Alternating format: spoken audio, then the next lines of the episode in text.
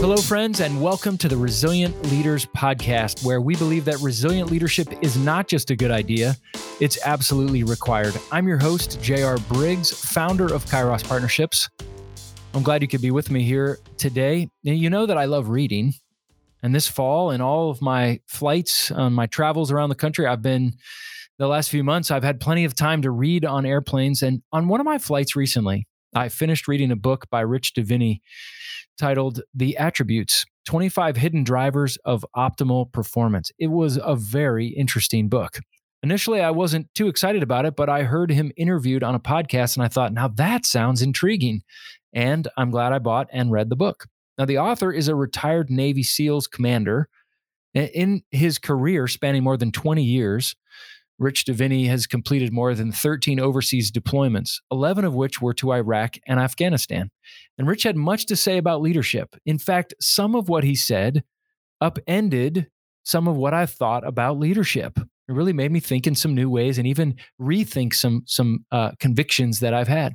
He makes a very compelling argument in the book. He said, "Your skills are important, but what matters more are your attributes." Again, your skills are important, but what matters more are your attributes. Attributes, he writes, are wired into our internal circuitry. Almost, uh, it's like it's running in the background, dictating how we behave and react and perform, almost like a computer code behind an app on your phone. And he said that yes, your skills will always matter. But once we figure out what informs those skills, that is what attributes are, and they're hiding in plain sight. Once he had those in his work with Navy SEALs, he could better articulate his selection process of, of who were the leaders who would make it as a Navy SEAL and the men who wouldn't. Now, the military has a saying, which I'd never heard of, but he wrote in the book that it's train for certainty, but educate for uncertainty. Train for certainty, educate for uncer- uncertainty. Now, training and education get conflated all the time, but they're not the same thing. He said training is about learning and practicing specific skills. Education is about broadening knowledge, developing beliefs and values, and then gaining experience. So, this emphasis away from skills and onto attributes was a new thought for me, something I had never considered before. And Diviney lists 25 attributes in the book, and he categorizes them into five separate groupings. Number one, grit. Number two, mental acuity. Number three, drive. Number four, leadership. And number five, what he calls team ability. Again, grit, mental acuity, drive, leadership, and team ability. Now, each of these five have a collection of additional traits or attributes under each of those. To start with grit, he said grit is the ability to push through acute challenges and obstacles. And it's a combination of the four attributes of courage, perseverance, adaptability, and resilience. Now, of course, when he talked about resilience in leadership, I perked up. Now, he said that people experience spikes and troughs in life stress, sadness, joy, fear, etc. And he said highly resilient people have a baseline. And he said these resilient people are able to return to a baseline of these troughs and spikes quickly and efficiently. They're able to heal the damage or process the change of those spikes and troughs and all that they represent. They tell themselves, even in the spikes and the troughs, they not only tell themselves, but they believe, I'm going to be fine. It's time to get to work. How quickly and efficiently they can do this is a measure of where they fall on the resilience gradient. Now, two additional elements of cultivating deeper resilience that he talked about were the importance of maintaining a positive attitude, which leads to gratitude. Now, we, of course, have talked about the importance of thankfulness and gratitude with resilience. But secondly, he talked about a trait that is essential to increasing resilience, and that is humor. Humor is not something we've talked about, but it made me think maybe tipping into the new year, we should talk about humor.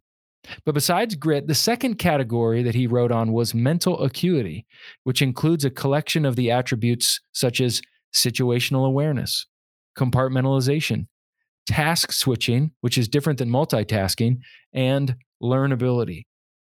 And the third category he talked about was drive, which is a collection of self efficacy, discipline, open mindedness, which is closely related to curiosity, and cunning. But he also had one other attribute I didn't think was an attribute. It's what he described as appropriate narcissism. Boy, that really made me think. In fact, I've got some opinions and thoughts on that, but not we don't have enough time here on this short episode. But he talked about appropriate narcissism being a part of drive, what gets us moving. The fourth category is leadership. And he reminds us that leadership is not a position, it's a behavior. In fact, he said this very articulate. He said, In leadership, you don't get to decide if you're doing it well. You can't declare yourself a leader. Whether you're actually a leader, not just the person in charge, is entirely up to other people. That's so important. I want to read that again. He said, Leadership, in leadership, you don't get to decide if you're doing it well. Other people do.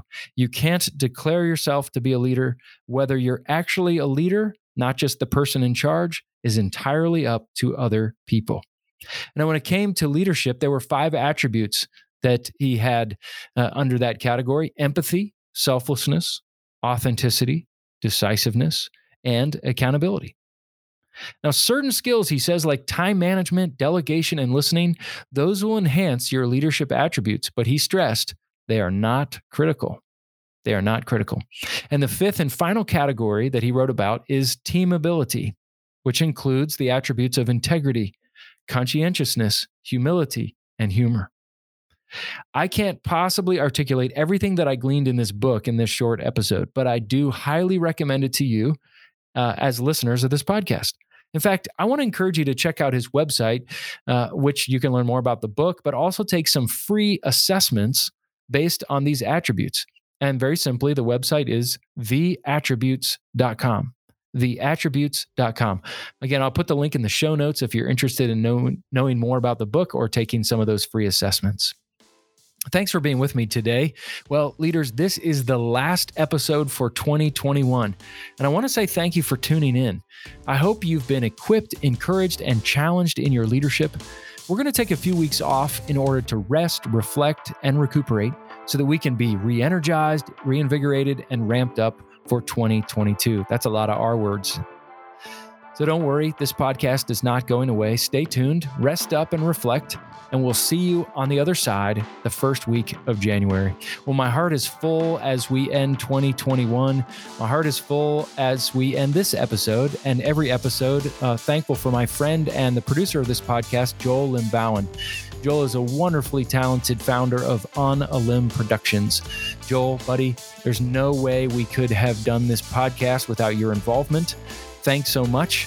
Thanks for another great year of working together. Listeners, check out Joel's podcast uh, production and video production work on his website at onalimbproductions.com or visit the show notes to learn more. Leaders, be faithful, available, teachable, and hungry.